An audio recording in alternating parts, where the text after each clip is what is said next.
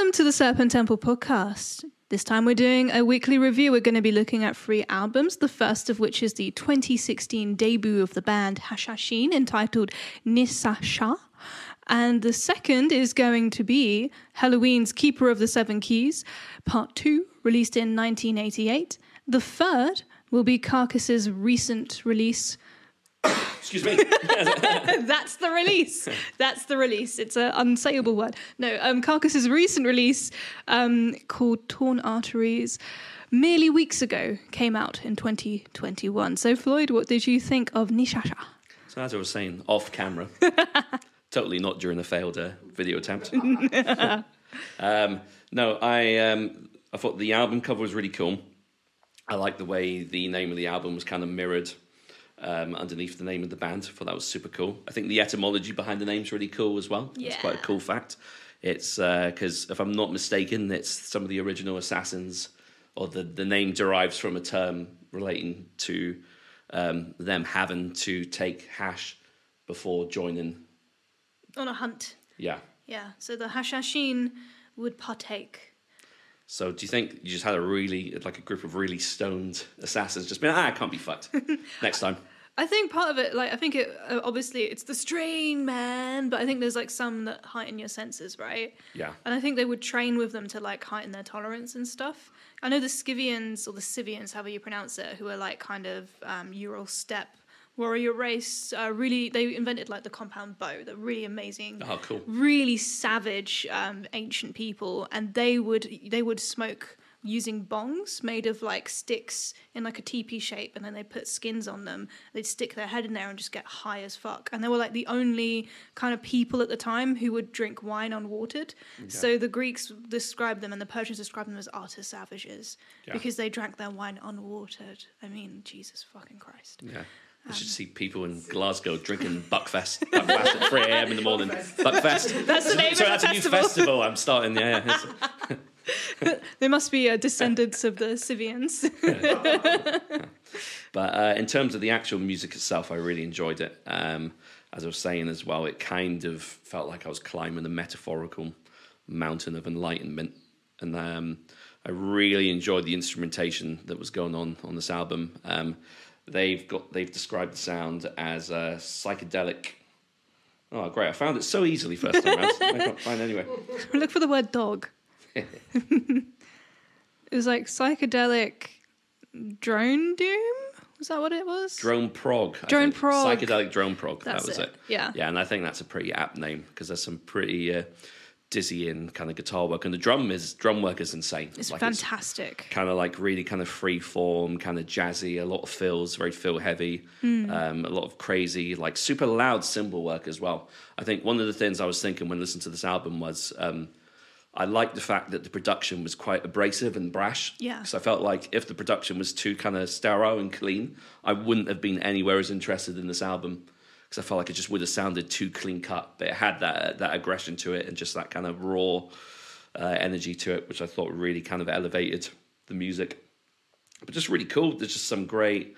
Um, it's always a funny one when a, when an album doesn't have any um, any vocals in it because it's something that always draws me to an album first. Typically, tends to be the vocals. So it's always a testament to how good an album is when it's basically an instrumental album. I mean, there's some chanting in one of the songs, right, which is used pretty effectively actually, but for the most part, it's. Um, but it keeps things interesting, and yeah, it seems to like climax towards the um, the middle track, um, levitation, which is quite a kind of a foreboding um, kind of melodic track, and then um, yeah, and then there's like this really cool kind of really imposing riff towards the end before it kind of just eases up again. And I felt like it's definitely like the the title, the, the names of the tracks kind of really lend to the music, which is something I, I like in a lot of albums as well. Because I felt like even the uh, one of the tracks, Moksha, which I looked up what that was, and that's achieving, it's escaping the cycle of rebirth opposed upon by karma. apparently. Samsara. Yeah. Oh, Yeah. We covered that when we were talking about Oh, Om, Yeah. yeah, which is very similar, very similar concept to the Ohm album. And there was some great. Uh, I'm presuming it's pronounced Bazooki. Yeah, it's Bazooki. Yeah, Cool. yeah. there's some great, like really kind of dizzy and bouzouki work there, and I think they've done a great job of, ins- of implementing that instrument into like the array of the uh, the madness going on with all the guitars and the drums, which is just pretty frenetic a lot of the time.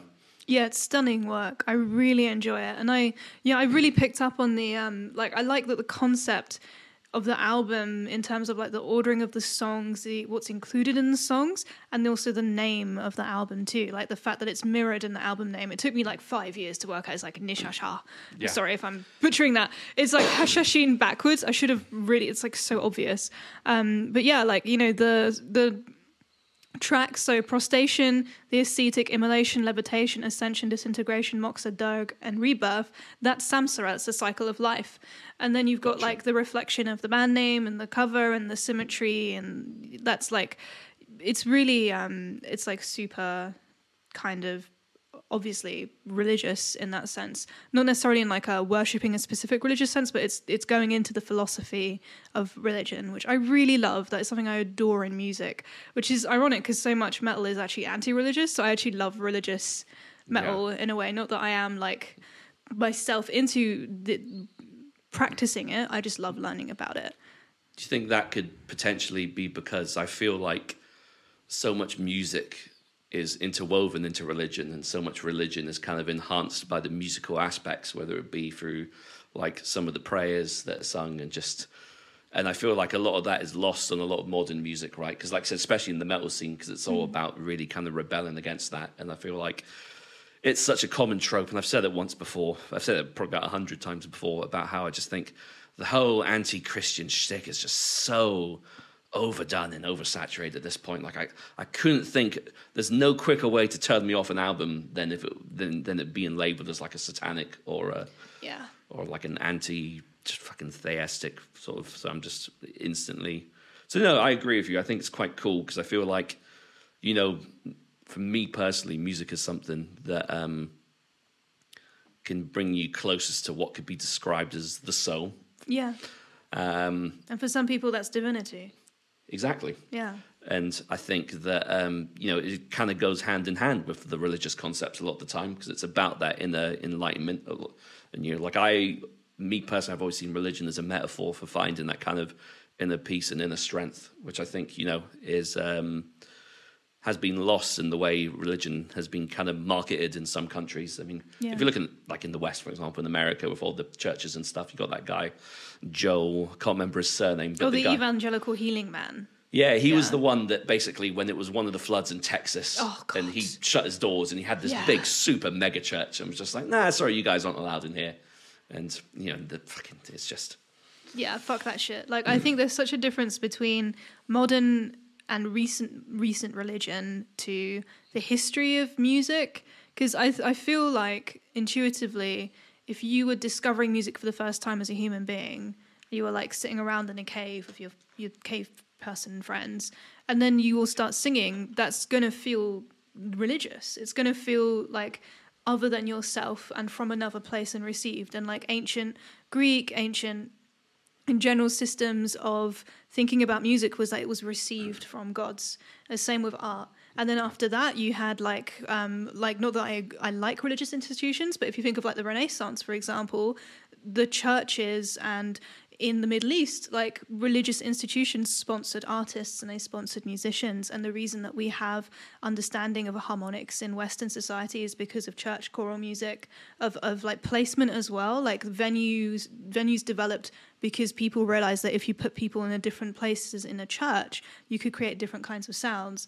And like the idea of bass and treble and all these things were because church choirs they realized if you don't if you arrange them separately, it sounds better as opposed to if you mix them together. Like all our understanding of music actually comes from discoveries through religion. Um, and again, like I'm not being like you guys should be religious. I'm just saying it's important, and I think dismissing it is just for the sake of like appearing dangerous is a bit silly.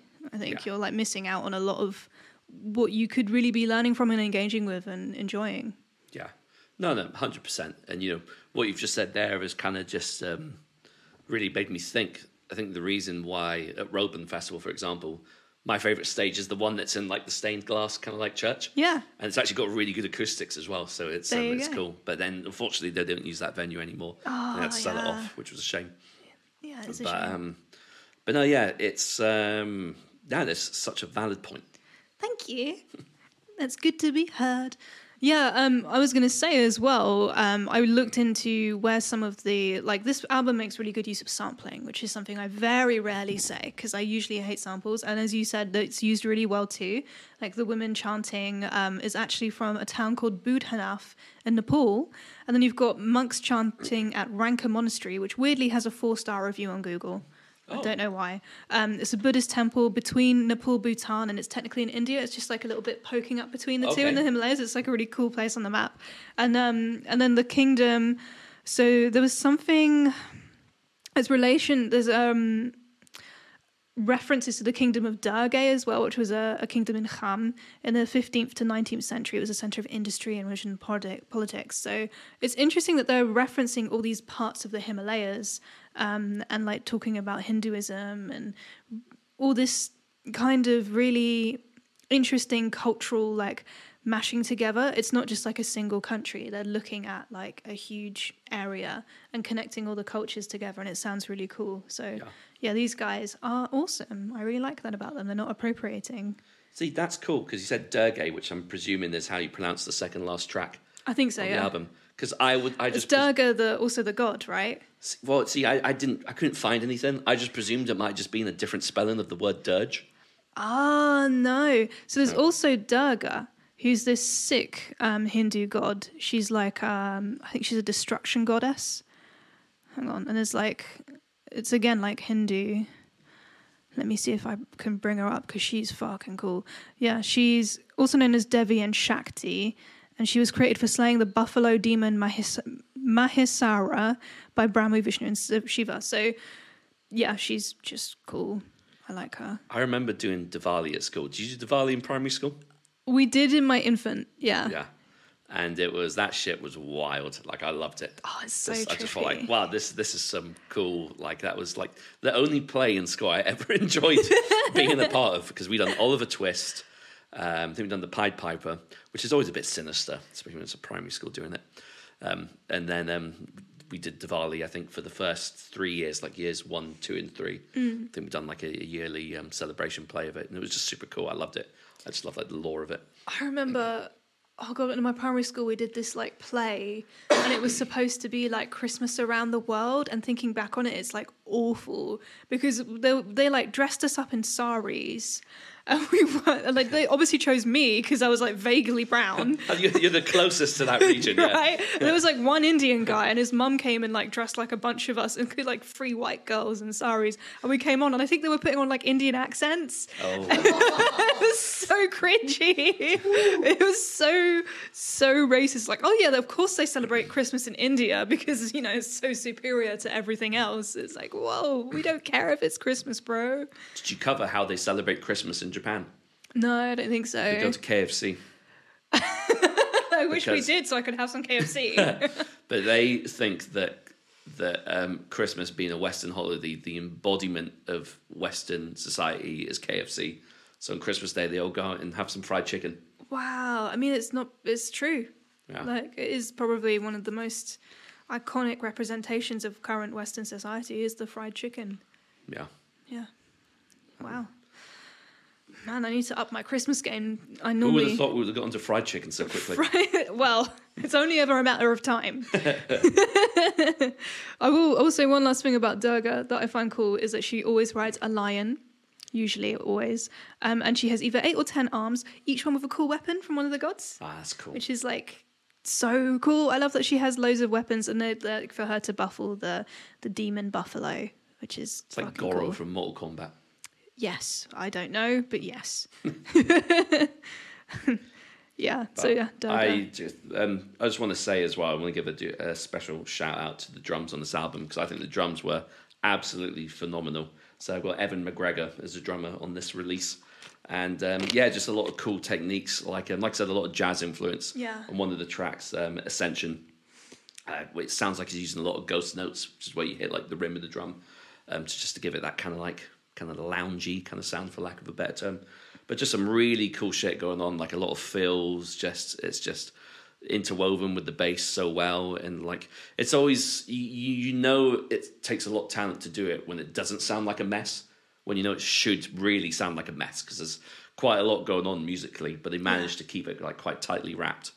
They're using some like really complex, like in a Western way time signature, um, but like rhythmic cycles if you're thinking about it non-western wise um, and it's really hard to carry that off with so much instrumentation at the same time and with so many transitions and without vocals because um, like i don't know it depends who you anchor to when you're playing but sometimes without a vocalist it can be even harder because you're like oh i'm at this point of the song i'm at that point of the song but you can like drift off and be like where am i Yeah, yeah. yeah It's, but it's just totally. There's some really. It's some certain tracks reminded me of some quite strange comparisons. Like Rebirth was quite a jazz heavy track, and there's a part of it. There's a bit of it that had like this almost tremolo pick style death metal section, but there was a part of it that was like really sounded like really super heavy jazz, similar to um. Have you ever listened to Norway Shining? Yeah. So not the not the weird Swedish Shining, fuck those guys the black jazz guys. no Um, and that, and then there's another, the song Durga, which um, which I was going to pronounce Dirge before you. Uh, i mean i could be pronouncing it wrong just because i'm brown doesn't mean i know all the words but that's a really cool track. Opens with like a super like quite heavy proggy section. Yeah. And um, and there's parts of it that remind me of this quite obscure. I think they're a French like hardcore kind of like grindy band called Nostromo, They're named Oh. after the ship in the uh, the Alien franchise. oh that's so cool and they also do some really cool like little production tricks and different tones and dynamics on the guitar that remind me of that album funnily enough which is strange because it doesn't sound alike at all but there's Yeah. a few times just just the tone of the instruments at times really remind me of a few tracks off that album i have to let you guys listen to it at some point because i think i've got a rip of it on my computer like, it's not on spotify but it was a cool album That's really awesome. I love that. I was I was a little bit um, trepidatious about submitting like a an instrumental because it is kind of difficult sometimes to review instrumental albums, but there is just so much going on in this that I think it's like Yeah. I really love this. I think I listened to this when we were recording our first album, and I remember Shem really wanted to call a track Ascension, and I'm like really. I'm really fucky about. Really, Shem's like, no, stop, stop, stop, stop, stop, stop. Yes, you did. You were going to call it Ascension, then you had no.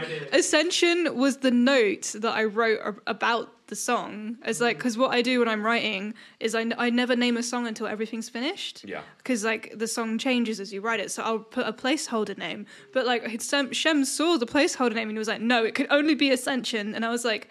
No, I don't want it to be. And like, we had this like six month long argument where I'd be like, Shem, there are like 50 songs called Ascension. And I remember I like found this album and I was like, look, there's a song right here that's also called Ascension. It's a really good it's a good name. I really like Yeah. the name. It works really well on this album. Obviously it like fits in the concept, but I feel like um, it eventually became Asher Banipal's request, which I think is uh, more suited to our style. I don't know how much I like being thrown under the bus. You're not being thrown under the bus. How is that being thrown under the bus Am I shaming you? I don't mean to shame. I just think it's fun. I just think it's funny. Ascension. Anyway. It's a good band called Ascension, actually.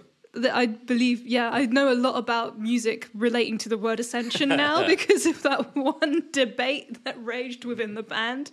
Um, but yeah, like I think they've they fully deserve to have that song called Ascension because it works really well and it's a beautiful song. It just it's actually just a really easy album to listen to, which I think is one of the things you remarked when we were discussing about reviewing it. Um, I'd never heard of this group before, um, so it was I always love going in blind with these sort of things. But yeah, you know, I mean, like it was. I mean, it wasn't overly long either. Like sometimes I feel like it could be a bit overindulgent at times. Um, albums of that nature, I'm think, talking more instrumental albums. Um, but no, it was, I think it was the perfect length. I think just the flow of the tracks, like I said, it, it really does kind of rise and fall, and I think you know it, it lends perfectly to the, the subject material. It's kind of the titles of the tracks are alluding to. Obviously, can't see the lyrics because there's no lyrics. But yeah, no, it's really cool. Really enjoyed it. Just super easy to listen to and kind of jam to. Strange, given how kind of crazy the album is, because it is quite Yeah. like all, all over the place at times, but in the best possible way. It's a peaceful listen. I used to listen to this and walk to work. Ah, I'd have like cool. a half hour walk and I'd blast this and I'd just like stomp my way. it's a really good walking album. Yeah, I've always um, did, did I ever have a walking album? I can't think of. I'll think of it for next time. I have like three go tos. One of them is this. One is um, Oblation by Floor, which is a fantastic album. Have you have you heard No. it? Oh my god, we should review it. Yeah, it's such a good it. album. Oh my gosh. And the other one I will have forgotten. I like Car Bomb as well. They're really good for walking. Um, oh my god, no. Floor and Oh, like one of my favorite bands. That's F L O O R, not the new metal band F L A W. Yeah, I'm not really a new metal kind of guy. Um, it would be hard pressed to find me listening to anything apart from System of a Down in that genre. I can't remember the other one, but Floor is a good album as well. Yeah. Car Bomb's a good shout, to be fair. They're really That's, good. they're so good live. Oh, I I, saw I them could with. Gojira and um, I think it was Code Orange. Nice. So that was quite a brutal gig. It was good. Mm, God, I'm envious. I'm envious. Shall we move on to Helloween, Keeper of the Seven Keys, Aye, part let's. Yeah, I was. I put this in the wrong order by accident. I cannot believe this was released in 1988. This is a, Oh, really? This was a, a full-on Floyd suggestion, and I'm, I love it. It's, I'm grateful for it because I've always needed to like. I, they're one of those bands that I knew I'd listen to because I like Blind Guardians. I was like, Yeah. of course I'll like Helloween. Um, I'm pretty sure they've played together, right? And they've have, did they have they shared members? Is, is Kiske has he worked with? Yeah, I think um, Hansi Kürsch is quite close with like Michael Kiske and Yeah. stuff, and and they've both been involved in Tobias Sammet's project Avantasia. So Okay, that's it. There's a guy yeah. from Edguy who's done, he's got his super group, and he's always got like Kiske guesting on tracks, and, and Hansi Kürsch on the newest uh, Avantasia album as well. Avantasia's a lot cheesier than Helloween because the great thing about Helloween, especially these earlier albums as well, there's a healthy dose of like thrash and speed Yeah. metal still in it. So it's got like it's not it doesn't have as much pomp as some of the the newer power metal bands, which is a bit more kind of overly clinical and and fuck it, I'll just say it, a bit too much like Dragon Force. Like, fuck it, why not? Shots fired. yeah, Nothing I, wrong with that, but it's just not for me. I don't like it when it's overly cheesy. It's a little bit too um, too much for me. Yeah. It's like you know when you want to buy some clothing and you like you've got like the normal normal Zara coat, then you've got like the slightly edgy coat, and then you've got the full on Camden dripping with like like Yeah. bondage stuff and Yeah, like yeah. chains, which is it has its all like people like what they like, but for me, I'm like I'm the middle coat. I'm in the middle. Yeah. I don't I don't like it too cheesy. All I could think about there was I remember one time um, Amy had um, it was a shirt she bought. I'm pretty sure it was in Camden as well, and it was um, no, I'm talking absolute bullshit. She bought this in Japan. One of the best things about Japan is you go there and you find um, shirts with like with with English on it because oftentimes it will be like It'll be just- wrong? Yeah, just really strange sentences. I love that. So one of them was you called me hippie. I said fuck off. I was just like that is. I was like I was like that's so good. That happened to Shem at Duna Jam. no. we were watching a band. They're awesome. But like they actually turned out to be really lovely guys. But we'd never we hadn't met them at this point. And there was like like Insanity alert. Insanity Alert. There was like 40, like 100 of us, I guess, on a beach. And like Insanity Alert come on. And like they're halfway through the set, they just stop, point at Shem and go, oh, Look, there's a hippie in an enslaved shirt. Entombed shirt. oh, that's it, Entombed. And Shem's just sitting there like, Why me? Why me? But he was just minding his own business. He wasn't Hey, even. everybody at the hippie in the entombed shirt. Literally, that's what they did. They just all pointed at Shem and laughed. oh, bad. Just, but it's like an entomb shirt is so common, right? Why pick up on the entomb Right? shirt? Like it's just. I feel like I always see at least one like um, left hand path shirt at a, a gig.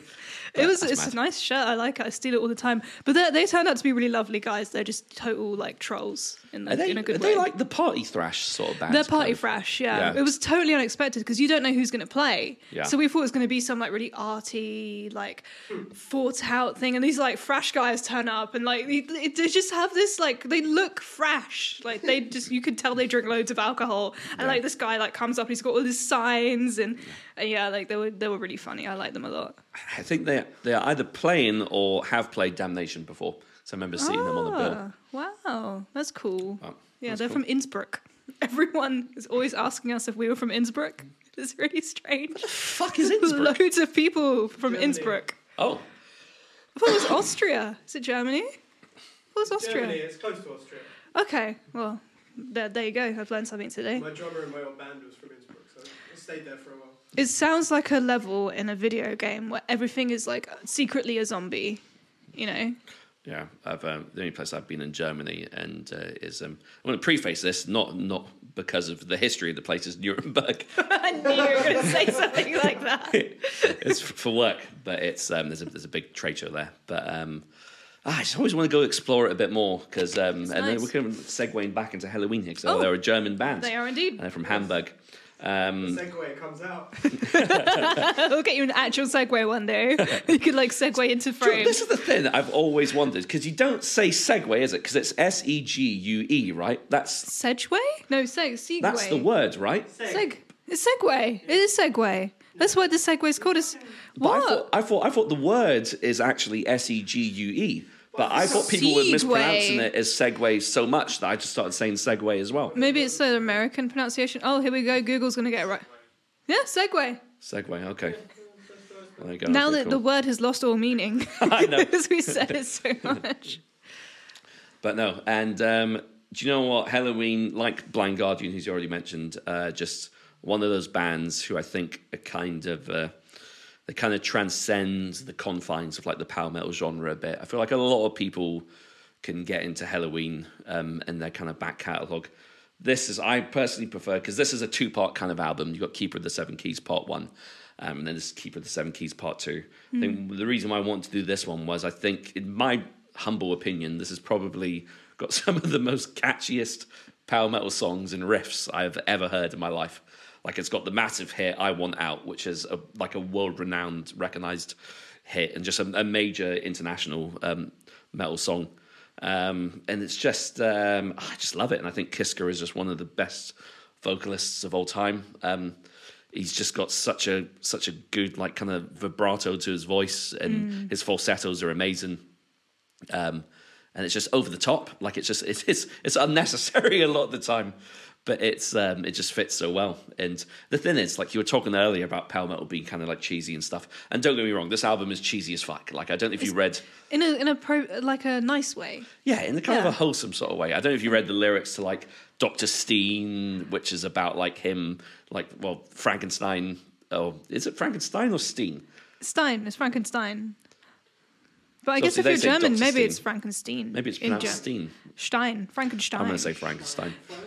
You sound like very Schwarzenegger. Stein. But it's about him like cloning members, uh, cloning people to form like the ultimate rock band and like and multiple assistants. so cheesy. and stuff and it's you know just shit like that and there's like there's the track um, rise and fall which has a lyric where I can't remember what they're talking about, but the line is that he couldn't get it up, and it's got like a sad whistle sound. You know, the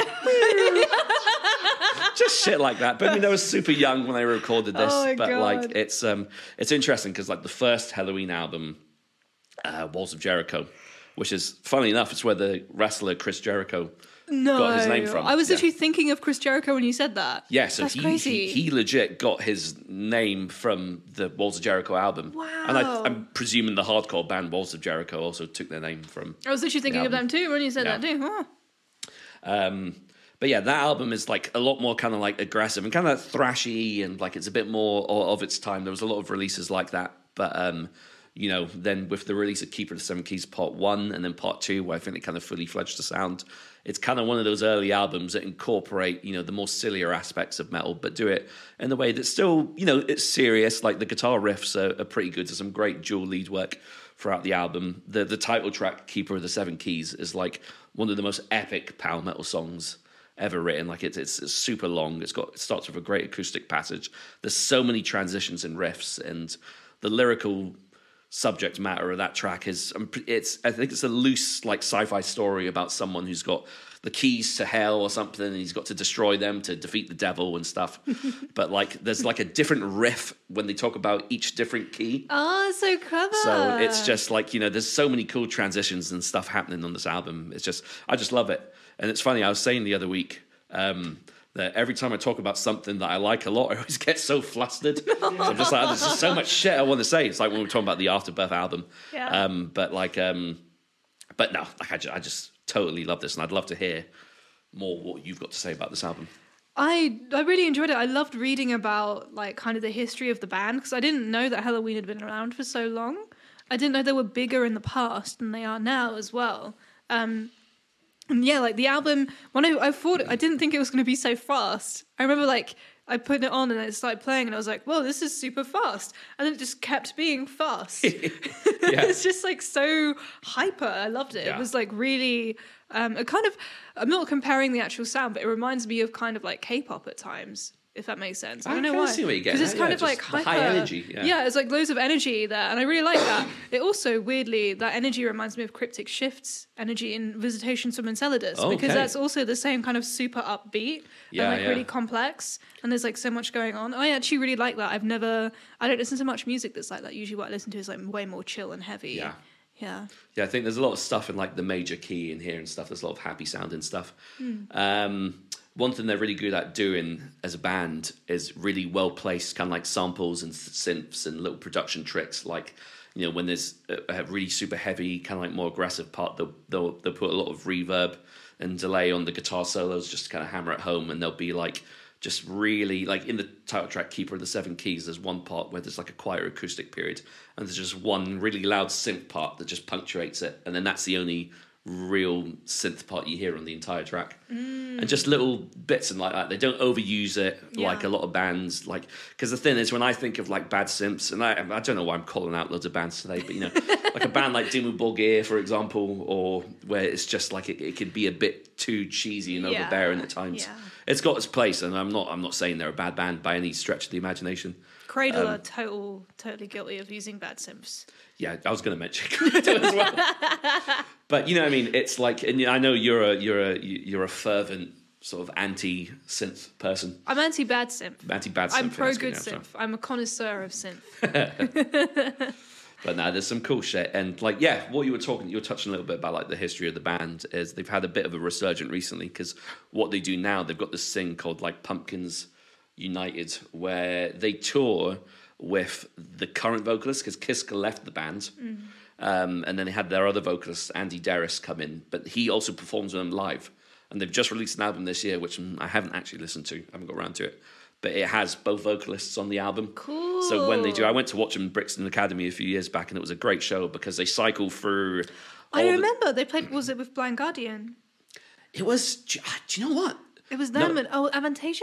W- there wasn't any other bands. It was a solo show at the Brixton Academy, I think. But the one remember, I watched anyway. I remember hearing about you going because I think it was when we were yeah. Yeah, because it was it was the funny thing was it was the day after Roadburn, oh, so I'd just come back Oh, from this super serious, like fucking like you know listen to that super hipsterish, you know like really like you know cool music, and I was like, yeah, I'm watching Helloween as soon as I get back, but it was so he put on such a good show. Like honestly, they're so tight musically, and Kiske's voice has stood up. Like live, he is one of the best vocalists as well, um, clean vocalists. Um, but yeah, it's so cool because obviously they got both members of both eras of the band, and they perform material throughout the entire catalog. Like they don't leave anything out. It was like a two-hour, over two-hour set, so it was a real spectacle to watch live. It was a great show. That is awesome. Yeah, I, I think I imagine them to be more like Blind Guardian because I haven't listened to very much of this kind of metal um, or music in general because I have tended to avoid it because of what you're saying about the synth. Like when I think of bad synth, I think of no offense, some Nightwish stuff that I listened to in the early 2000s. I never went back to again. I'm sure like they, they vocally are amazing and musically they're really impressive, but I tend to just have like a reaction to some synth. So I, I tend to like avoid some uh, but now like i'm op- slowly opening up and i love i really love the fact that there's so many um, floyd isn't happy. I've got damaged vocal cords, by the way. I'm not. I'm not infectious currently. we're all good we're all good. We're a bubble. Um and yeah basically we're, that sounds really weird to say out loud. Excuse me? Shem just took the piss out of my voice. We are a bubble. How about that? Um yes i like the fantasy references in this genre in particular there's like so much fantasy i am personally having a fantasy resurgence like i've always been hard into it but this year i've just like re- i've read the wheel of time i'm reading like five different fantasy series right now i love it so much um, and this music is like the perfect kind You say you read Dune this year, or you have read Dune already? Oh, I've read right? Dune many times. No, nice. I've read Dune like first when I was a teenager, and Dune is coming out this year. I need to reread Dune soon. But I read Wheel of Time, which is like tens of thousands of pages. Well, Yeah. I think it's about it's like an almost a thousand pages per book, and there's fifteen books.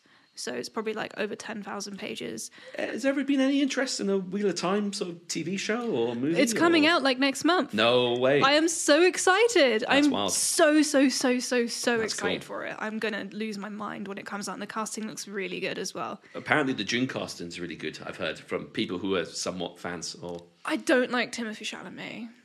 Who's that again? Uh, some guy. know the name. He's just Some he's dude. some young face man. He's just like, "Whoa," like uh, it's just not the same as I. I know it's considered one of the worst films ever, but I love the David Lynch film. I love Yeah. it. I think Jason Momoa is a very good casting for Duncan Idaho. Um, they should have got Patrick Stewart back, in my opinion. Um, but Who's Dave Bautista playing again? is he Gurney? I think he's Gurney. He's one of the Harkonnens. Oh, is he? Oh, actually, that's pretty good. And Skarsgård as one of the Harkonnens is a very good casting. Which which Skarsgård? Is it- uh, is it the, the- the old one. oh, Stellan. Yeah. yeah. I mean, the original Harkonnen guy was fucking gross to look at in the in like the best because they are gross in the best Yeah. way, and Sting was like in it too, wearing like the weird cod piece. It's What, such St- a good. Sting is in the He's in, the, Sting. he's, he's in the David Lynch movie. No. Like, it's so good. Have you not I've seen, not it? seen it. No, no. Oh, it's Well, such heard a good film. shit, so I've not watched it. It's good. It's really Yeah. good. So good. I'll it. Honestly, like it's it's shit if you're like, oh, I only watch Tarkovsky, but like Tarkovsky's great too. But like, it's it's it's fine. I like it. I want to read the book first, though. That's the thing. I'm, I'm like that. I like to read. I like to know about the source material before I watch a film. There are many books. There's more than one. Yeah. Um, the first, the Lynch film is just the first book. The books are wild. I was literally talking to Luke about them, who has generally like no interest in this kind of thing, and Yeah. he was his mind was so blown. This is a picture of Sting and The his fuck? codpiece. So awesome. It's such a good film. So good. I love that film so much. Looks like he's just finished one of his four-hour Kundalini yoga sessions there. He was definitely doing some Kundalini on that set, man. it's such a great film. The sandworms are fucking epic as well. Like, I don't know how I feel about the new ones that look kind of buttholy, but hopefully they make them like cool and scary. I don't know. Yeah, Yeah, that's cool. I'm quite looking forward to. it. I'll probably watch it in the cinema. To be fair. I probably won't. Yeah. Anyway, um, yeah. So I like the fantasy connection with music. Um, Blind Guardian have like a Wheel of Time song. They also have a Michael Moorcock song. So I'm I'm thinking I feel I'm feeling it from Helloween as well. They had some like I was like wondering if they had uh, like March of Time and Keeper of the Seven Keys. It feels like it's a reference. They- yeah, there's um, a few Lord of the Rings references. They've got an album called Master of the Rings, and Nice. so yeah, it's um, they're strongly into it as well. It just seems it's it's super big in Germany. It really is. Fantasy is huge there, um, and I'm just talking from a from a professional perspective as well because I just know how much business we have in Germany. I is- didn't know that. Oh, it's unreal. it's so crazy. Make so much more money in Germany than we do in the UK. Apparently, Oh, so the UK is not as fantastically inclined, know, in any in any form. Like especially when it comes to food availability and petrol. yeah. No. On that note. but no, it's just you know what? It's um, uh, one thing I do want to say quickly is uh, a quick uh, a quick shout out and a, and a rest in peace to the drummer of this album who unfortunately died Aw. in 1995. Uh, they actually um, I can't remember which track it was, but there's a few tributes to him, and the drumming on this album is actually really good as well. It's always. It's always and I love the drum production on the album as well because like one of the things I really that puts me off a lot of modern music is how clicky drums sound mm. and like you know there's a few bands where it works like you know Anaal Nathrakh are a band who I think have what I would say is quite mechanical sounding drums where they just sound a bit triggered and clicky but I think it works for them because they've got that industrial sort of edge but there's most other bands that just I just hate it. I just hate the, the clicky, weak sounding drums. And you know that's the great thing about the '80s and the early '90s is you know a lot of drum production had that stadium Yeah. sound. Like the, there were fans of bands like you know the Queen influence on Helloween. Uh, like I love Queen so much. yeah, Queen are great, and like you know, and the production on some Queen albums are just unreal. And you know, and these guys, you know, that, that these those would be the sort of bands these guys would have been fan of. They would have been fans of you know the the early like godfathers of heavy metal, whether it be the Judas Priests and and the Queens. And you, you can't downplay how much of an influence Queen are on so many bands. I remember seeing an interview with uh, Bobby from um, Overkill, and um, he actually went and saw them live in their original incarnation. Oh my god, so And jealous. it was, um, it was, I think it was like a metal injection video. It was like, what's the first gig you ever went to? And it was like Queen doing the, uh, is it a night at the opera? Was that their think thing so, they did? yeah. yeah. And yeah, and he saw it live and said it was just, he was Oh younger at the time. It was just unreal. I'm so inspired by Queen. I love them so much. They're incredible. Yeah. And like the fact that um there's a He wrote a song about his cat called Delilah, which is my favorite Queen song. Oh. It's just so cute. He literally meow, meow. It's so cute. Anyway, back to Helloween from meowing like a cat. Um, I found it interesting. So I was reading about like kind of what was going on at the time. The fact that Kiske was 18 when he joined. Oh, super young. That is yeah. insane. Yeah. That will really blow your mind because at the time they were getting huge as well. Yeah. Being that age and then experiencing that, like in any realm of professionalism, especially entertainment, that must be so wild. Yeah. Yeah. I mean, yeah, because I mean, they really did have quite a lot of success quite early on, I think, and then they had their mid period and then a bit of a resurgence later on. But um, yeah, and you know, you could you could you could tell he's a kid. I mean, just look at some of the lyrics, and this is not a knock because you know, at the end of the day, you know, English isn't their first language, but you know, you, you could tell what, reading some of the lyrics that this is the lyrics of of a guy that's barely become an adult. But Yeah. but it's astonishing just his vocal prowess. Like it's like he's for me personally, he's right up there with like Rob Halford in terms of just the, the way he can hit those higher registers. It's so impressive vocally. Yeah. Absolutely mind blowing. Super, super mind blowing. Um, and it's you know it's not. I like that it's not traditionally masculine as well. I think that's really interesting. Like Yeah. for those people who are like female fronted isn't a, is a genre like blah blah blah. Like it is. It's not a genre. Like the Kiske. If you if you showed this to someone who had no idea if like the singer was male or female, they probably wouldn't necessarily be able to tell you. There's loads of Mm. Bands like that. Mars Volta, for example. Yeah. Legit thought that was a woman for like ten years. Yeah. Yeah. It's I've never really listened to Mars Volta. They're really good. Yeah. They're really, really good. I like them a lot. I recently got into them. Yeah. Uh, It's a good point because I think you could kind of apply that musically to the album as well because um, Mm. the uh, first album was predominantly a lot of the guitar work was written by Kai Hansen, who was also the vocalist on the first album. Yeah. Before they um, employed uh, the, the the talented vocal cords of Kiske and uh, Michael. I mean, if I suppose in German it'd be pronounced Weikath because that's the pronounce W's. Uh, he took over the guitar writing duties on this particular album. I saw, yeah. So it's it, it has that more of a melodic tinge to it. So I think there's more. It's got a lot of pop sensibilities to it, and I mean that in the best possible way. You Yeah. know, you know, pop music when it was pop music, and and not some some strange whatever the hell it is now. I sound like such a boomer, such an old person. I don't know, whatever those kids are listening to these days. You know, I listen. I generally don't know what the fuck is in the charts these days. Like I couldn't tell you. Lil Nas X has three songs in the charts right Oh now. Oh shit, he's doing well for himself. I legit love the album he released. It's Oh, do you listen to it? really good. Is it good? It's so good. Sorry to derail Helloween, but it's actually Cool. really good, and I love all the music videos for it. Yeah, the uh, that was quite cool. The music video done where he was like giving them Satan a lap dance and stuff. And, yeah, yeah, he can pole dance better than I ever will. Not that I even pole dance, so I mean, not particularly impressive, but you know what I mean. Yeah, yeah, and I love the the prison video where like he just has a room full of like butt naked dancers who are all men. Uh, That's just so like so much more edgy than any black metal could ever be. yeah, Like I would love to. I mean, I think Nurgle might try something like that soon, though. Knowing him, he's probably like very inspired by that. Yeah. It's um, I um, I, I decided not to follow him on Instagram. Just, Me uh, too. I recently unfollowed him too. I just um, I don't know. Just Did you see who was it? Was it Nargaroth, whatever he's called? He was oh, just black like. metal ist Krieg guy. he was just like, I just can't stand that behemoth guy. I don't know if it's anyone else. It's just me. It's- Everyone else was just like, mm-hmm, yep, sure. I mean, this is the same guy that. Well, give me a second. I'll look it up. Wasn't he the guy that was like offering to play Steelfest? Yeah, that guy's so funny. Hold on a second. he's so There's a, pathetic. there's a track on the album Black Metal ist Krieg. It's got the best title ever. What is it called? Slow. Just give me a second. Is it called I'm Scared of Non Masculine Men? Oh, if you haven't heard this before, get ready for this. It's well, the song's called "The Day Burzum Killed Mayhem," so stupid. Oh my god. and there's another song, "Eric, May You Rape the Angels," Fucking hell. and "Possessed by Black Fucking Metal." Wow. Well, this guy really likes being a nerd. Yeah, Okay. that's enough about Nargaroth. Don't know how we got to Nargaroth from Helloween. But there you go. From Lil Nas X to Nargaroth too. Oh, that was a beautiful journey through time and space.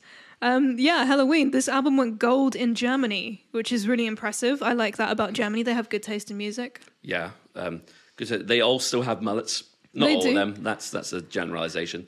But whenever time I've been in Germany, I see the, So many the, the, mullets. mullet to non-mullet ratio is much higher Yeah. in Germany than it is anywhere else I've been. And right now, mullets are super fashionable. They are. Yeah, they actually kind of work. I always thought they were horrible, and then like all these cute girls started getting mullets, and now I'm like, wow, this actually does work. But I think it's Well- more of a girl thing. I think mullets work when they're paired with the right kind of dress sense. Definitely. And uh, this is wear it with rich coming from me that has no dress sense, but and no hair true. either.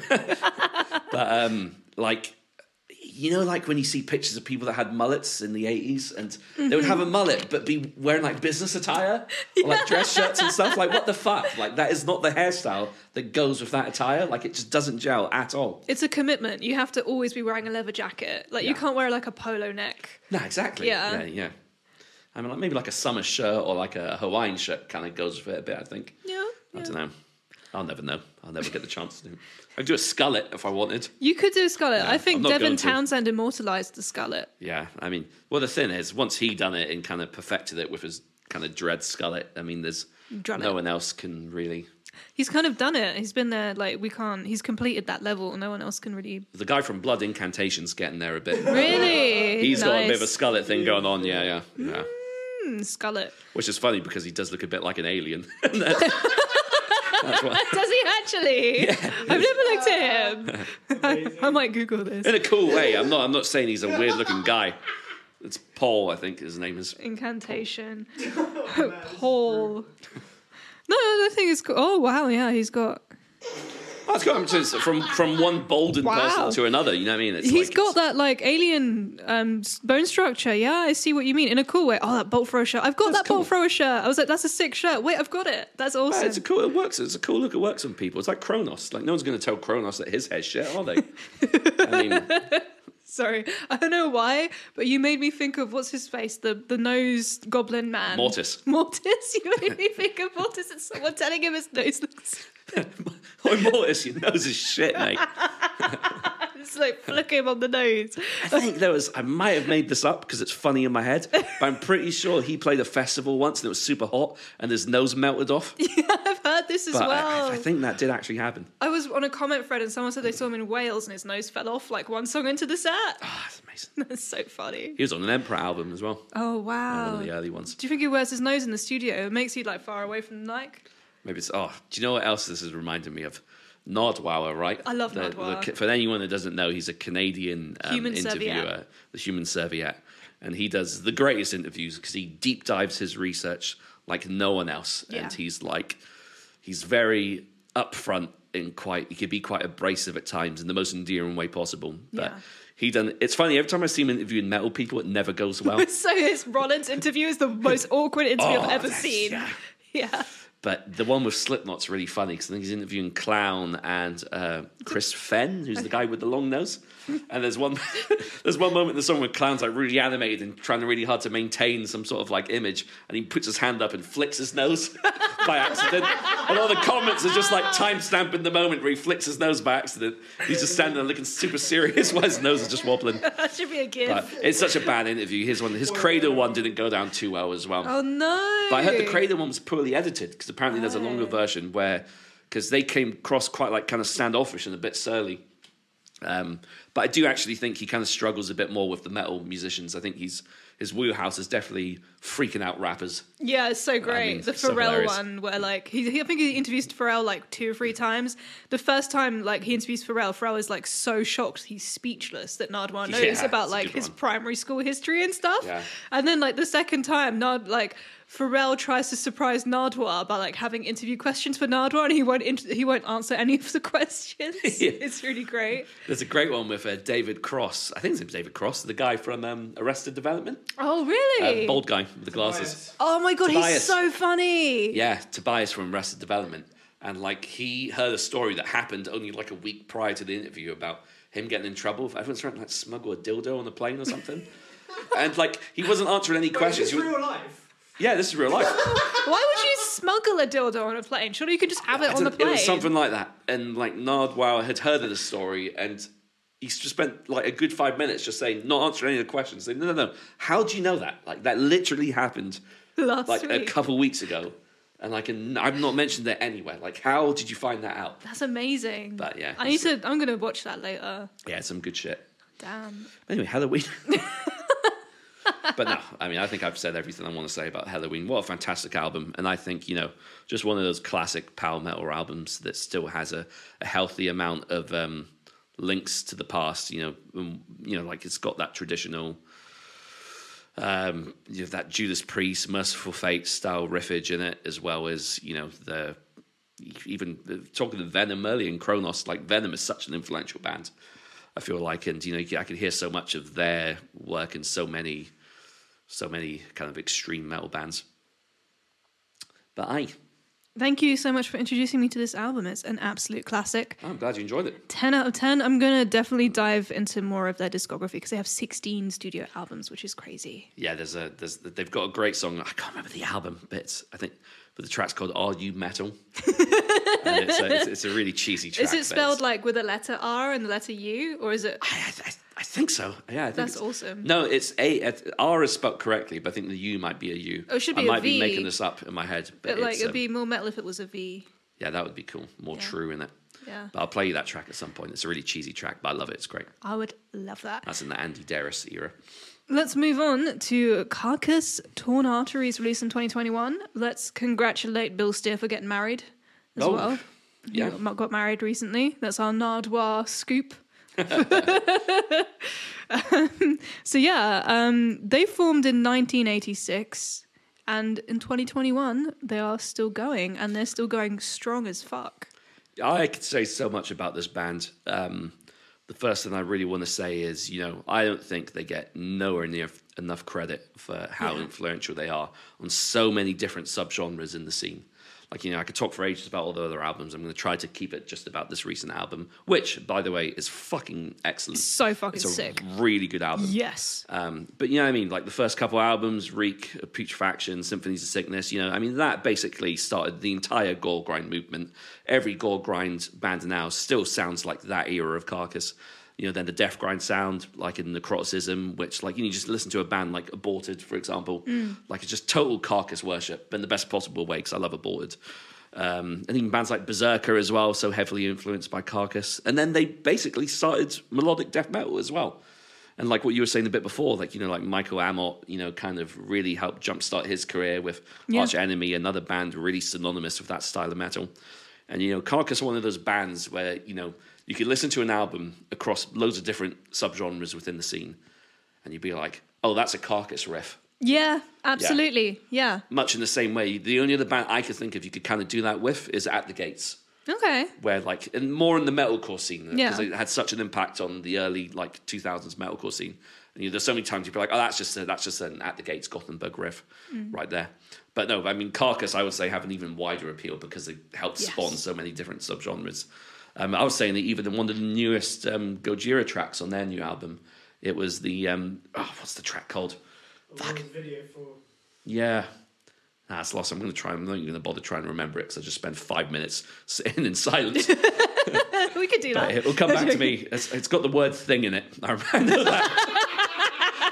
It was like their first single. I Born for one. Born thing. for one thing. There you go. Wow. There's a track in that. There's a there's a riff in that, which is basically Such a rip-off. it's like- incarnated solvent abuse. oh, It's that's like- such a banger as well. yeah, it's the chuggy riff in that, and it just sounds exactly the same, which is great because obviously now you know, I mean, there's been so much music released in the scene, it's impossible to, Yeah. you know, put a sequence of notes together that are not going to sound similar to one of the other hundred thousand, well, probably more than a million songs that have been recorded. They are like the Shakespeare's of grind.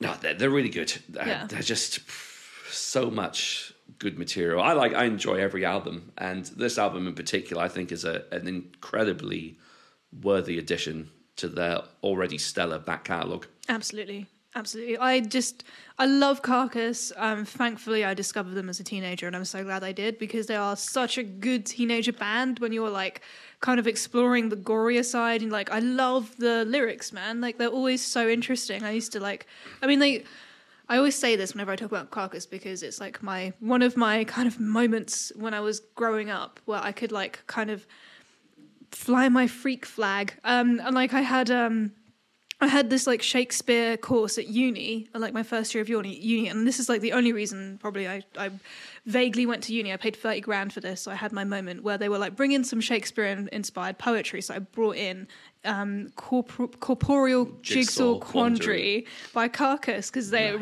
re- they have like Hamlet references in it. Yeah. and I read it to like a, a room of three hundred people.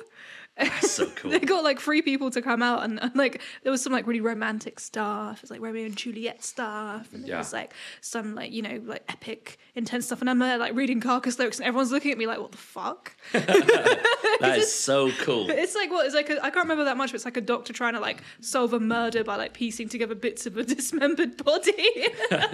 Amazing. Do you know that story is like? It's like a real life version of one of those green texts you read on Reddit, and it's like, and everyone stands up and Yeah, claps at the I end. know. That's like it's totally one of those stories. But no one obviously- clapped. Everyone just looked at me in like shocked silence. the? And then I like I had like they were like, okay, could you relate that to Shakespeare? I was like, okay, here are the references. Here's how. And I like I actually like tied everything together really well. And they just looked at me like I'd shit myself. like, but and they were like shocked. They were like, how'd you do that then? Like it was one of those moments. Yeah. Yeah. God, what a great song as well. Oh, it's so um. good. So what do you? What's your take on this album in particular? Then. Oh man, I love it. I I um I feel like the carcass guys like their personalities are part of the music now. Um they're like ingrained in British culture having appeared on like Red Dwarf um as Yeah. well as uh what was it something in the Smegheads. They played the Ohm song. The Ohm song is one of my favorite songs of all time.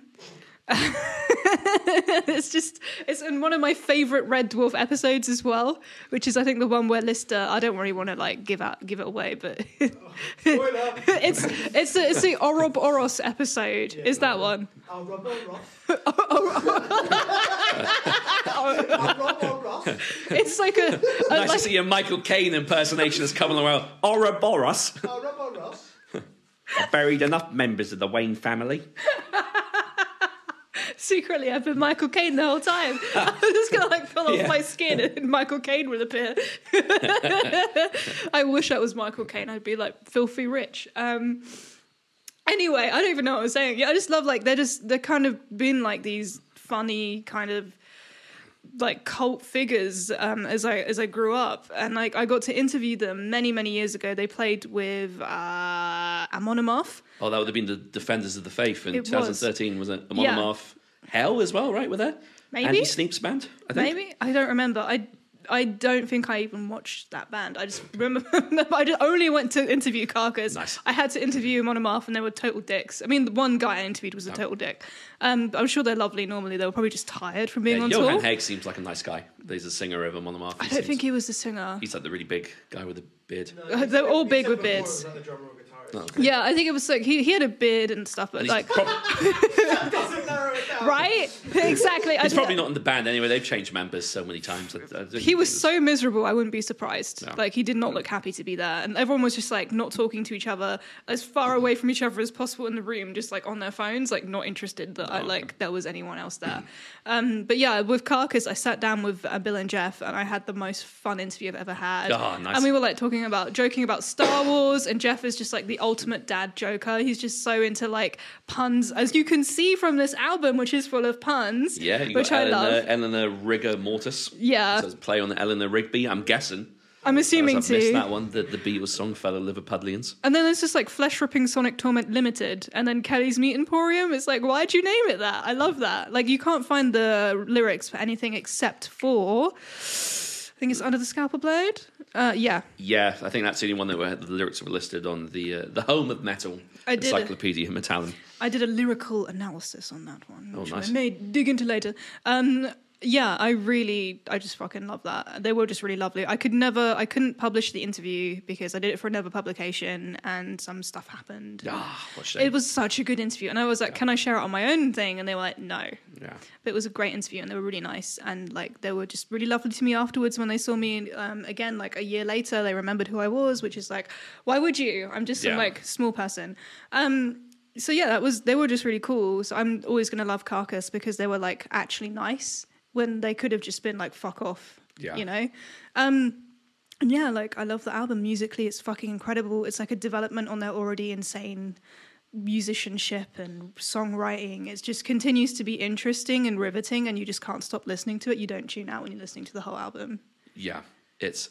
I agree, one hundred percent. And um, it's always funny because I always feel like Jeff and um, Bill, they've kind of got a bit of a yin and yang sort of vibe. They do, them. yeah, Um, yeah. It, wo- works well together. One Yeah. of the funniest Jeff moments when I saw them, it was I think it would have been Bloodstock 2014 when they were special guests underneath uh, Emperor, and um, some kid must have collapsed in the pit. Aw. And like, and Jeff was doing his typical like kind of like sardonic, kind of like dry humor. It was just like, ah.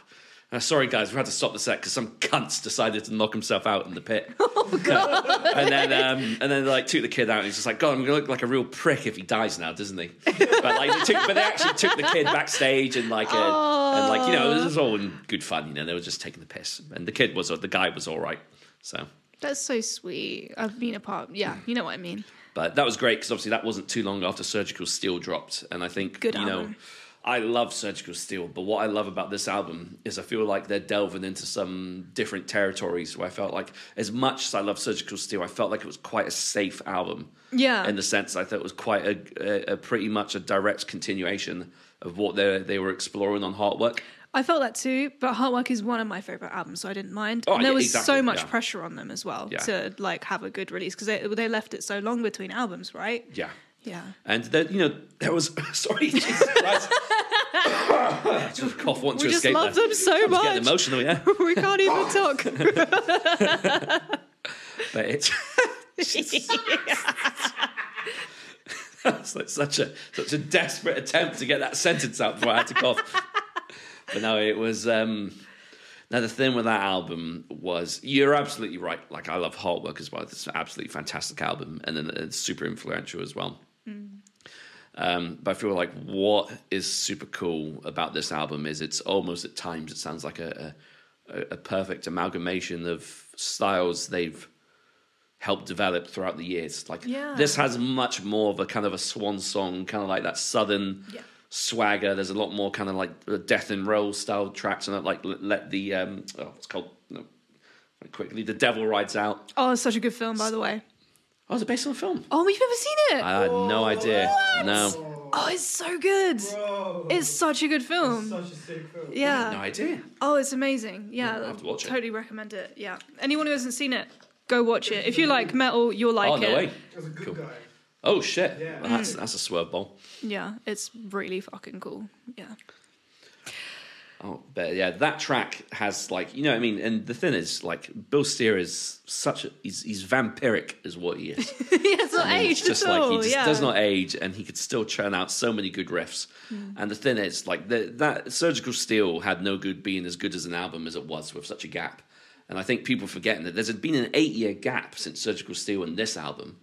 So you know you would you could almost forgive them for doing an album that was even say a Surgical Steel Part Two or.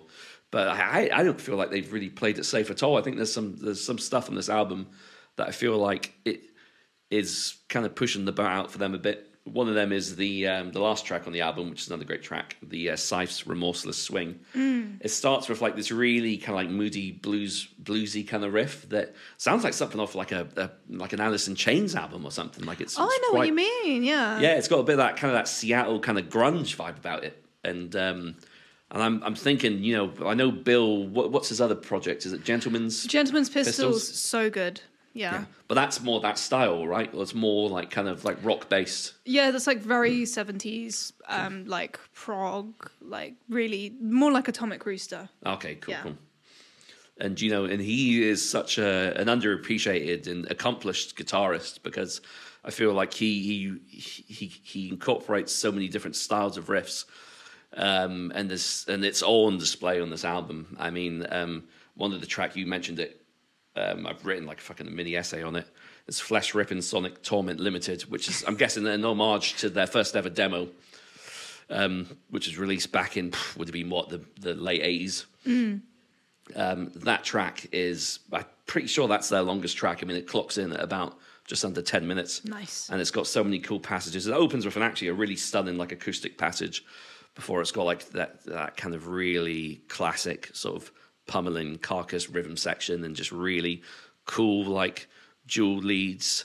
I couldn't find out whether or not how much the the guitar the other guitarist that's touring with them has contributed to this album because he's hmm. not listed as being He's probably a live member. yeah Yeah. I think I follow him on Instagram. I can't remember his name. I'm really sorry. Um, he's like a young guy, so I'm assuming he's not like an I original just member. don't know his name. Yeah. Well, I will say one thing as well. Like Daniel Wilding, the drummer, does such a great job at the drums. They sound absolutely thunderous on the album. And as I was talking about Helloween, this album also has really organic sounding drums. Like it doesn't Yeah. sound clicky. Because that's one I think compared to the the drum sound on Surgical Steel, that sounded so much more processed than the drum sound on this album, which I think really helps the overall feel of the album sounds so much more organic. And there's things he does and the way he plays is kind of almost paying homage to like the style that Ken Owens kind of helped develop, you know, that traditional sort of carcass, you know, rhythm section. Um, and I think he does a great job of kind of like incorporating things that Ken Owens would have done on a similar sounding song while still adding his own flair and creativity to it. I think he's a great, uh, uh, what, what a fantastic drummer to add to the band. I think he fits in so well. I really love that. And you can, I don't know if you feel that way, but I feel like I could kind of, the twin lead guitars, it feels so Wishbone Ashy now to me. Oh yeah, I kind of see. Yeah, yeah, Yeah. yeah. Like I was saying when I listened to that album and then I listened listening to this, like one or two weeks later. um, yeah, like I really, I really like feeling the kind of 70s stuff in like a really low key way coming in probably through Bill because I feel like he loves the 70s stuff. I'm assuming he likes Wishbone Ash because why, why would you not? Well, he was quoted as saying that he would describe this album as dad rock. it has dad titles. Yeah. Like they were obviously having so much fun when they wrote this album. I feel like they were just like, yeah, whatever, we'll just do what we want. And I like, I think it's worked really well. Well, I think it came across super well because, like, you know, you listen to because I keep talking about surgical steel, might as well be reviewing that at this point. But like, that is, uh, no pun intended, quite a clinical sounding album. Like, it's quite razor sharp and quite a good frenzied sort of assault. Whereas this, I feel like, has more of a jammy sort of vibe to it, especially on the track like Flesh Ripping Sonic Torment, because there's just so much going in on that track alone to the point where they could have just released that one track and I would have been happy if they just released that as like an EP, like a, a Meshuggah I sort of deal, where it was just one long track with loads of cool transitions. Like I would have been more than happy with that alone. But there's so many other great tracks on the album. Um, even just the, the thrashy vibe of Eleanor Rigor Mortis. It's got a real kind of old school kind of thrash feel to it. Um, they do such a good job, as seen in like older tracks like Incarnated Solvent Abuse, which I've always mentioned, of doing really like moshable, like palm muted, like rhythm sections and guitar riffs. Like it's just so easy to headbang to, and it's like they're one of the few bands who, when when when I when I listen, when I listen to them, I think, ah, I can't wait to watch this live. Like, Yeah. this is going to be so. This is going to sound so sick live. They're so tight live. They've always been so tight Oh, live. so good. yeah, I have a shirt from when they did the charity shows at the Underworld, and it's like one of my favorite metal shirts. That's it's cool. like so cool. I it's got the Caduceus on it. I love it. I, their merch is really good as well. I totally recommend supporting them and buying some of their merch. Um, I love a lot of the references on this album. There's like loads of little references. Going on what you were saying actually before I go into references about the clinical aspects of um, surgical steel and this one being more like dad rock I, when you said that it made me think about the album covers and like the cover of surgical steel is like super i mean suicide squad ripped it off um with that joker scene of jared leto and he's you know when Oh he's shit! Yeah, did yeah, you yeah. not did you not realize Oh shit! Yeah, yeah. yeah, there's a scene in Suicide Squad where Jared Leto's like lying on the floor and he's surrounded by surgical tools, and it just looks like the cover of Surgical Oh, Steel. Oh, fuck, it's there you go. Like, uh, yeah, they obviously like obviously Carcass fans. Um, Another reason to hate Jared Leto, fuck that guy. apart from having this weird, creepy island. like pedo cult island. Yeah. yeah, really fucking weird. Um, anyway, I think that's a whole episode in itself where we cancel Jared Leto and nothing happens, but we get assassinated mysteriously a week later. Um, yeah, like the album cover for that is like super traditional, really like clinical. Whereas this one reminds me more of actually kind of like a proggy album cover with like the heart made of vegetables. Well, what I read was that this album cover is an homage to the, the Japanese kuzoku, no, kuzo, Oh. kusozu concept, which is um, it was a thing where a lot of Japanese art would depict death and decay through works of art, often watercolor pieces, Wow. and that's what it was kind of a, a, a somewhat obscure reference to. I love that. So it's the heart, what made the vegetables slowly decaying. That's fascinating. I, I really like how minimalistic the cover is. It's like very different to what I'm used to from then. It, it's it's great. I think they've got quite a, a good history of doing quite strange covers. I mean, they were one of the first bands. If you look at the cover for Necroticism, they were pretty much the first band, which has been copied by so many bands since. To that kind of like view of like a coroner's table pathology thing, where there was like some pictures of like like gory shit, and it was just you know it has an almost like a, an almost um, comic esque aesthetic to it. and like they're the first band to do that, and like and obviously Heartwork has the Giger design, which is super cool. Um, but just oh, God, I just love this band so much. They're just bloody brilliant, aren't they? I really loved how the first album, the first album, the first song on the album starts with a song called Dark, Dance of Ixtab. And I was like, what word is this? This is a strange word. So the first thing I do is I Google it because why wouldn't you when you are confronted by a new and interesting word? And I discovered that Ixtab is a, a goddess from the Yucatan region of. Wow. Oh, wow. I did write it down. I was It's like a su- Mayan goddess, wasn't it? Yeah, it's like South America.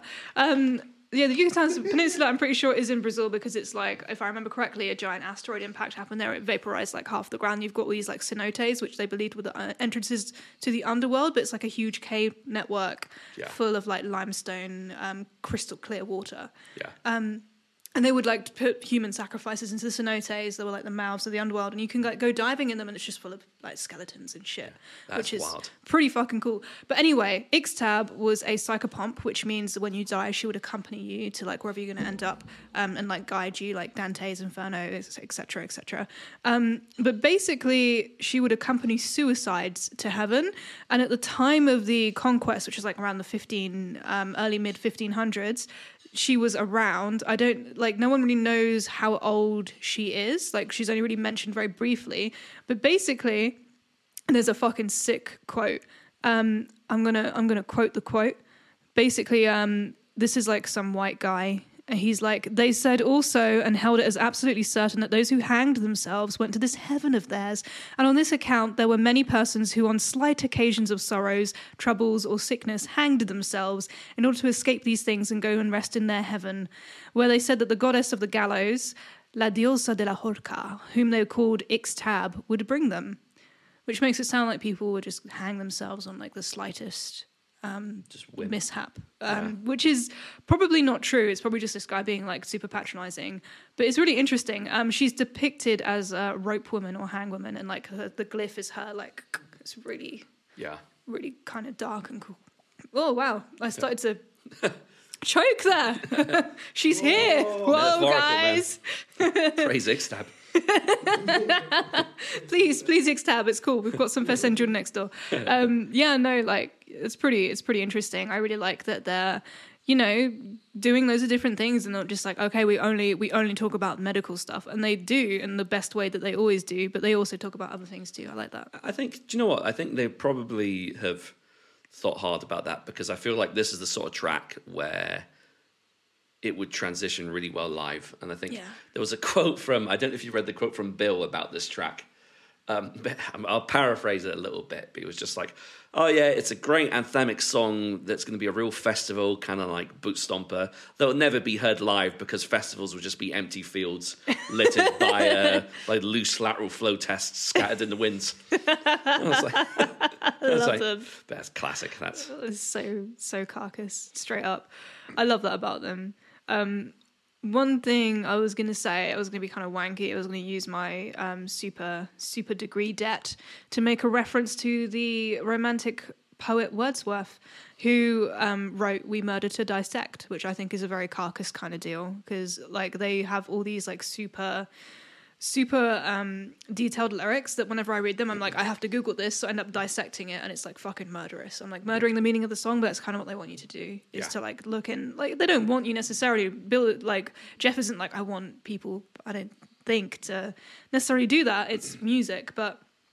I felt like when I was reading the lyrics Under the Scalpel Blade, I was like googling all these words, yeah. and I was like, oh man, I'm like dissecting this and I'm learning all these things about it. It's like completely changing, transforming the meaning of this thing, and I'm really enjoying it. So I did, I dug that. It's uh, yeah. Do you know what? I mean, that's one thing they've always been so good at is just incorporating things like whether it be the medical terms or just old like kind of archaic words, and it's Yeah. just so like it's just so cool because I feel like you know it's a lot of lyrics can be quite sort of hackneyed a lot of the time. Yeah. and they're just like you know I just ignore lyrics most of the time. I mean, it's a shame I couldn't really find much uh, sources for the lyrics for a lot of the tracks. Yeah. I mean, I picked up on a few things, and and you know I'll talk a little bit about the vocals actually because this segues quite well into that. One of the things I do like about Carcass is um, one. uh, the vocal style that they helped kind of make really popular in the death metal and just extreme metal scene. Uh, but also, they I feel like they're really good at, uh, at vocal placement of the lines. Yes, yeah. That, you know, because a lot of times I've listened to a lot of death metal over the years where it'd be like, you know what, it's I would have liked to have heard that riff, but there was like somebody doing stupid gutturals over the top or shrieking over the top. Like it would be good to scale that back a bit sometimes. And I feel like they've always had that kind of restrained in the in the mid era, I suppose anyway, especially with like Heartwork and stuff. Um, and that's one thing I'm really glad they brought back is the fact that Bill's doing backing vocals again, because that's the style that I feel has been so influential. You could speak to any modern death metal vocalist or death metal vocalist from the 2000s. One of the I remember watching the video. Uh, it was an interview with um, Travis Ryan from Cattle Decapitation, who, in my opinion, is one of the better modern death metal vocalists. I mean, he's got such a, a range of techniques, and everything he does is just trying to emulate that sound of Jeff and Bill doing their dual vocal attack at the same time. Oh, that's what the weird Skindred thing is. Yeah, so it's it's it's like the high and the low, so it creates that kind of really monstrous, like amorphous blob of a vocal style. It really is blob-like. Yeah. Yeah. And it's so cool. And there's so many bands. I mean, you know, I would even say Carcass were the pioneers of the first band to really do that high low vocal style and just kind of mesh them together. And you know, and Deicide as well, to be fair, in a different way. Glenn Benton experimented with that a lot on a lot of the earlier Deicide albums, doing like the high shrieks and the guttural growls. But um, but yeah, uh, Jeff and Bill kind of done it in a way where it was achievable to do it live because it's too. Glenn Benton would do a lot of vocal layering, so it would, it would work in the studio, but you'd have no one else to do it with live. I think sometimes the bassist would provide backing vocals, but like Jeff and Bill would perform it live together. So that's what, as much as I love Heartwork, I, I'm always a little bit kind of just sad that there's no there's not as much vocal diversity on that album as there is some of the other albums. It works for the album, don't get me wrong, but like you know that's why I was so excited when Surgical Steel came out and I heard that like the backing vocals were there because it just it's just being a vocalist and hearing like more dynamics in the different styles. It's just it's always super cool to hear, and they do a great job of it in this album as well. Uh, sometimes I felt like they had um, maybe a few guest vocalists on because some growls that didn't sound like they were from either member of the band. But I did read that uh, Dan, the drummer, did some backing vocals as well. Oh, cool. Yeah, and I thought Ken Owens might have done some because Ken Owens did some backing vocals on Surgical Steel. So obviously they're very They do like- involve him in a lot of stuff. yeah, they're super respectful about that. And obviously, for those that don't know, I, I think um, was it a stroke he suffered or It was like cerebral something. yeah. So obviously, so, which is why he's not able to drum in Carcass anymore. Did he get Um, a hemorrhage? I think so. Yeah. But like you know, I've always been, I've always think it's been super cool how they've always been super respectful Yeah. of how important a member of the band he was in helping create that sound. Um, so yeah, it's just it's just overall such a great album. I mean, there's just what tracks do I want to give a special shout out to? Yes, Sonic um, Flesh Ripping Sonic Torment was a great fucking ten minute track. Um, Under the Scalpel Blade, I thought was a really good song. Um, I heard that a while though, a while back though, because that was released. As a single? Yeah, Yeah. um, but that's got a really cool. There's a lot of groove in this album, which I like. So there's more groove in this album than a lot of their earlier stuff. So in that way, it's it's a bit more similar to Swan Song in that respect. It sounds like a more refined, kind of more polished version of what they were going for on Swan Song, which isn't a bad album. I don't know why it's so maligned. I like it. I but think it's a I- good album. You know, it's got some great tracks, and it's ironic because I think Black Star from that album is the track that has the most hits on their Spotify page. So it just goes to show that, and you know, like "Keep on Rotting" in the Free World is a great track as well. Oh, it's such a banger. I love it. Um, it's so but like it's a great groovy. album, but Is Embodiment on that album as well? oh, I'm trying to The remember. fucking verse riff on that is one of the best riffs ever. I think it is actually. So good. Yeah, Sorry. but just they're just so good, you know. And Torn Arteries, this album, I think, is just a good amalgamation of different aspects of their style. That kind of mid-layer era, um, kind of mellow death mixed with um, that kind of that that that bluesy swagger that Swan Song had. But also there's some elements of necroticism on here as well. I mean, they pretty much left behind the, the grindcore sound of the first two albums, which makes sense, you know, because I Yeah. feel like that's a genre and that's a style that they helped really pioneer. But there's there was nowhere else for them to go. I don't think. I agree. That's how I feel about it too. Yeah. Yeah. I think I even remember watching an interview of him on Headbangers Ball when the would have been the nineties. I think it was when necroticism would have been dropping, and um, and he was basically saying the same thing. You know, it's just like kind of done with the whole grind thing. So we want to give give a stab at trying uh, this whole death metal sound that's becoming super popular. And Then they released Necroticism, which was a great death metal album, and then yeah, just I mean I could just talk forever, really. The rest is history. yes. Yeah, I really, they're, they're a fantastic band. Maybe we should just do an episode on them. If for some reason they happen to watch this and get this far, like, wow, you are like masochistic. Sorry for having to put up with us. Please, we will happily come to you and interview you, Carcass. We love you. And we'll be very respectful. We'll bring you some Iranian food and like do a side card reading, and you can make loads of dad jokes. It'll be really fun. Nice. Yeah. Um, on that note, final remarks? Good album. No, I'm joking. it's all right. it's good. It is good. It's fucking great. It's definitely one of my records of the year.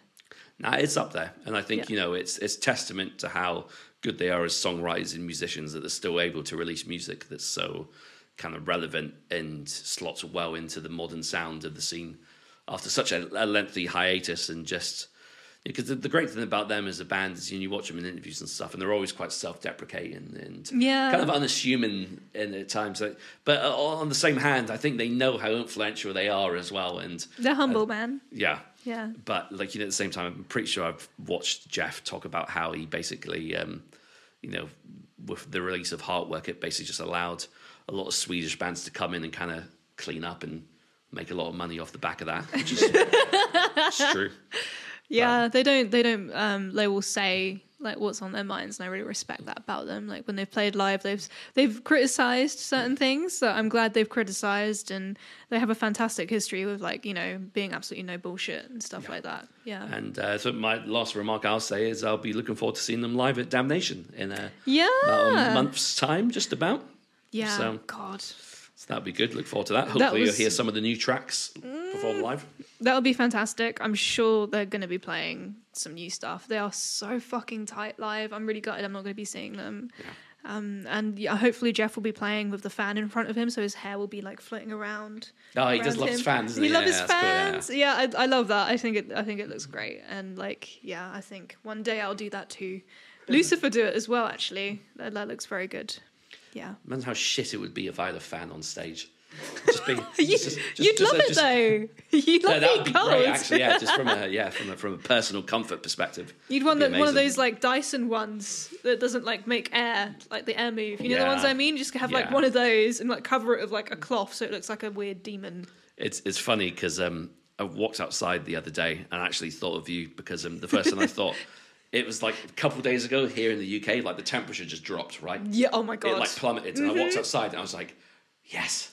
I was it's- like, no. Yeah, and I was thinking somewhere, somewhere in Hertfordshire, Nina's gonna walk outside and be like, "Fuck, it's really cold now," and I'm just like, "Yes, it's cold again." I thought of you as well. I literally said, "Oh, Floyd will be really happy." I'm pretty sure I said that. Yeah, Oh, was. Oh god. Yeah, I've been bemoaning it because there's no heating in the bedroom, so I'm just like curled up in like multiple layers all the time at the moment. Oh yeah. Um, Carcass, fantastic. Helloween, fantastic. Um, Hashshashin, fantastic. Yeah, good week of albums. Absolutely. Um, thank you so much for listening and engaging with us. Feel free to leave a comment. What should we do next? Who should we talk to next? And we will get on that. So thank you for listening and goodbye. Till next time.